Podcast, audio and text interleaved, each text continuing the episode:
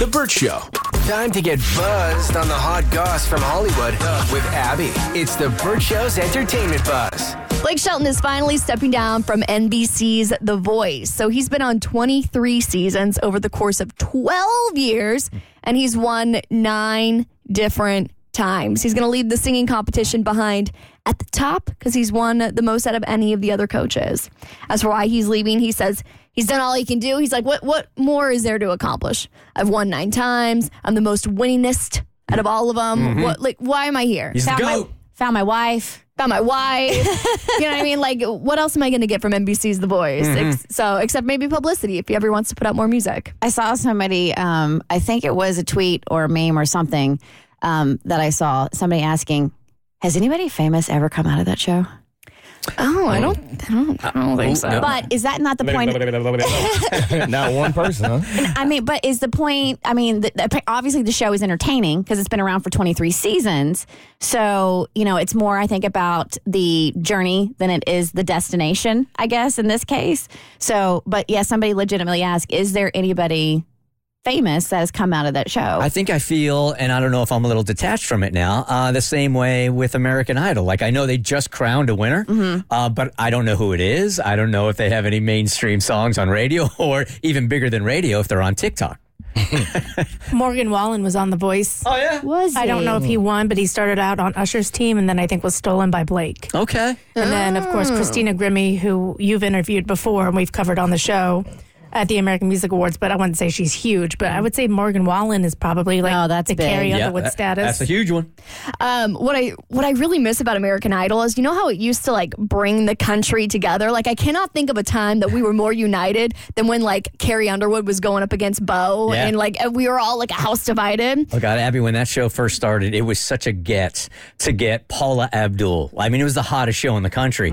And we just got super lucky one morning and ended up with Paula, Randy, and Simon on the show at the exact same time. It was a huge coup for like the radio industry. Huge at the time. And now I couldn't even tell you who the judges are.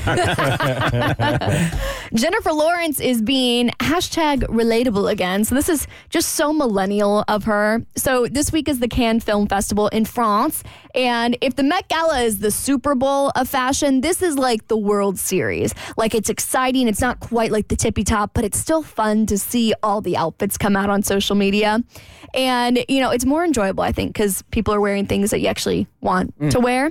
Um, but Jennifer Lawrence, she stepped out in this beautiful, long red ball gown. She looks stunning. She's incredible. She's Jennifer Lawrence. But then she lifted up her dress just a little bit and she had like plain black flip flops on. All right. Which is just so, I, you know what? I was like, I, if you're Jennifer Lawrence, I feel like you can do that. Well, she has tripped so many times on the red carpet, walking up the stairs at the Oscars. I think she's now self aware enough to know, you know, heels just aren't my thing. So I'm going to wear flops. I can. I'm not mad at that. Much respect. Yeah, for sure. She is gravitationally challenged. For She, sure.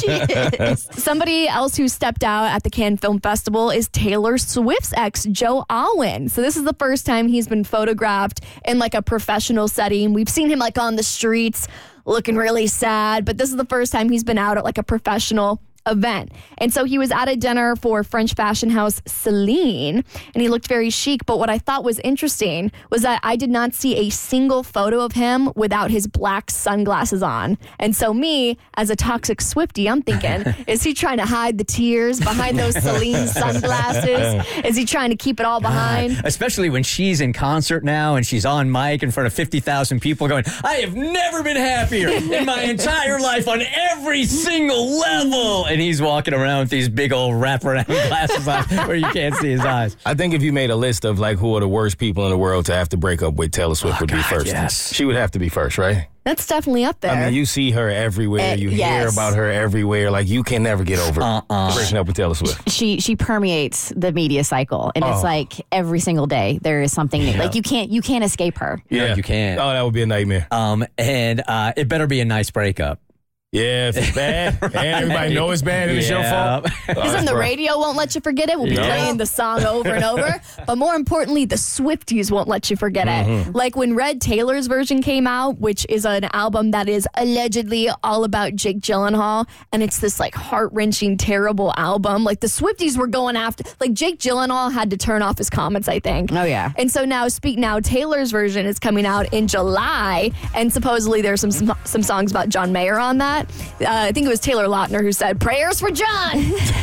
I'm in the uh, kitchen yesterday and I hear my fiance pull up with her eight year old daughter in the back seat cranking Taylor Swift as they come into the garage. This is how she permeates my life now 24 7. Uh, and then last night, Eliza, at eight years old, demanded that I watch her sing Taylor Swift's Miss Americana last night. Adorable. Just put on a show. All right. The controversial Bama Rush doc is out. What are our thoughts on it? We'll have more on your next eBuzz on The Burt Show. The Burt Show.